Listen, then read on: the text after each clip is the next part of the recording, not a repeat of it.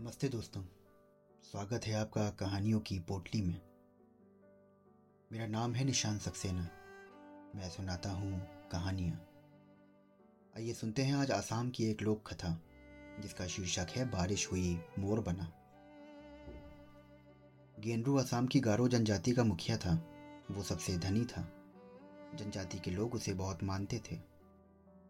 उसकी सलाह से ही काम करते थे।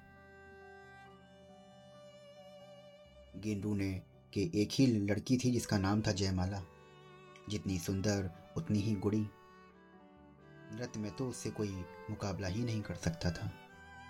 कई युवक उससे विवाह करना चाहते थे, पर जयमाला ने अपने ही प्रेमी से विवाह किया। दोनों नृत्य के मुकाबले में मिले थे और तभी से विवाह करने का निश्चय कर लिया था। गारो जनजाति की रीति अनुसार लड़की ही माता पिता के परिवार का वारिस होती और विवाह के बाद लड़की का पति लड़की के घर आकर उसके परिवार के साथ रहता है। जयमाला का पति भी जयमाला के घर में आकर रहने लगा। माता पिता बूढ़े होने लगे तो एक दिन गेंद्रू ने जयमाला को बुलाकर अपनी सारी संपत्ति, घर, खेती, धन सब कुछ उसे सौंप दिया। जयमाला की माँ ने बक्से में से एक सुंदर वस्त्र निकालकर जयमाला को दिया। उन्होंने वहाँ पर से एक रेशम से के और जरी के तारों से बनी हुई नीले और हरे जावारात से बड़ी उत्तरीय या ओढ़नी थी। जयमाला उसे ओढ़ने के लिए आगे बढ़ी। ओ माँ, ये कितनी सुंदर है! तभी उसकी माँ ने बोला, रुको, हाथ मत लगाना। ये जादू की ओढ़नी है, जो देवी ने मेरी नानी की नानी को दी थी। तब से ये हमारे परिवार में है और इसे संभाल के रखना। और कभी भी मंत्र का उच्चारण किए बिना इसे हाथ मत लगाना। नहीं तो अनर्थ हो जाएगा। और माँ ने जयमाला को मंत्र सिखाया। मंत्र सीखकर जयमाला ने ओढ़नी ओढ़ी और जयमाला पहले से भी सुंदर लगने लगी।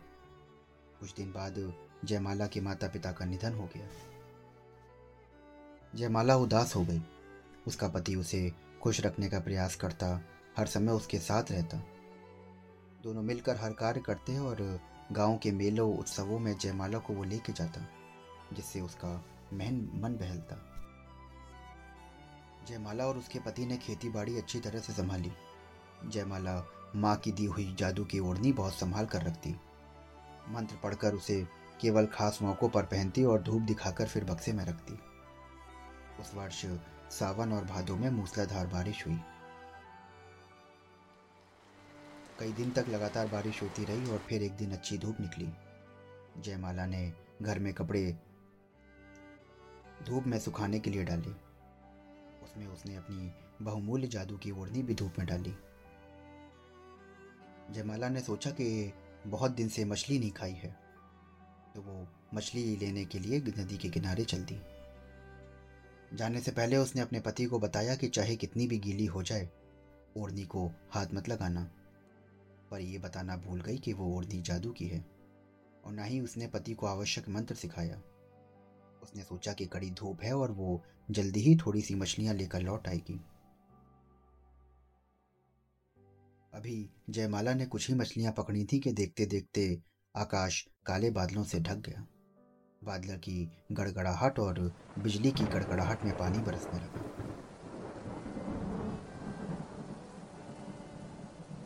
जयमाला के पति ने देखा कि कपड़े गीले हो रहे हैं और उसने जयमाला को आवाज़ें दी।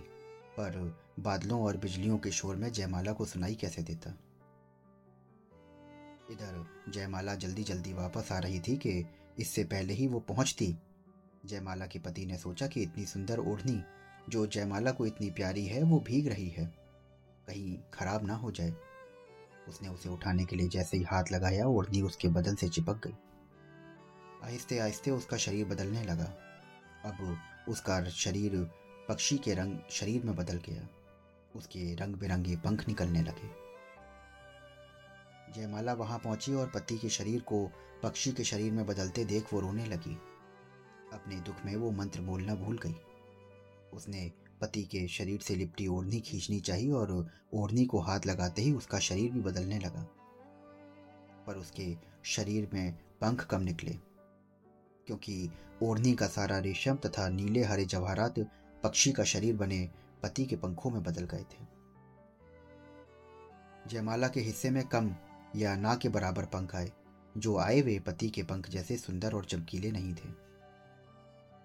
हरे, नीले, चमकीले पंखों वाला उसका पति आज मोर, और जयमाला कम पंखों वाली मोरनी।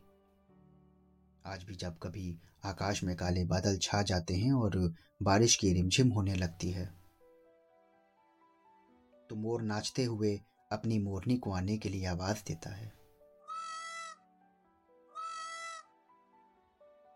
तो दोस्तों, अभी आप सुन रहे थे आसाम की लोक कथा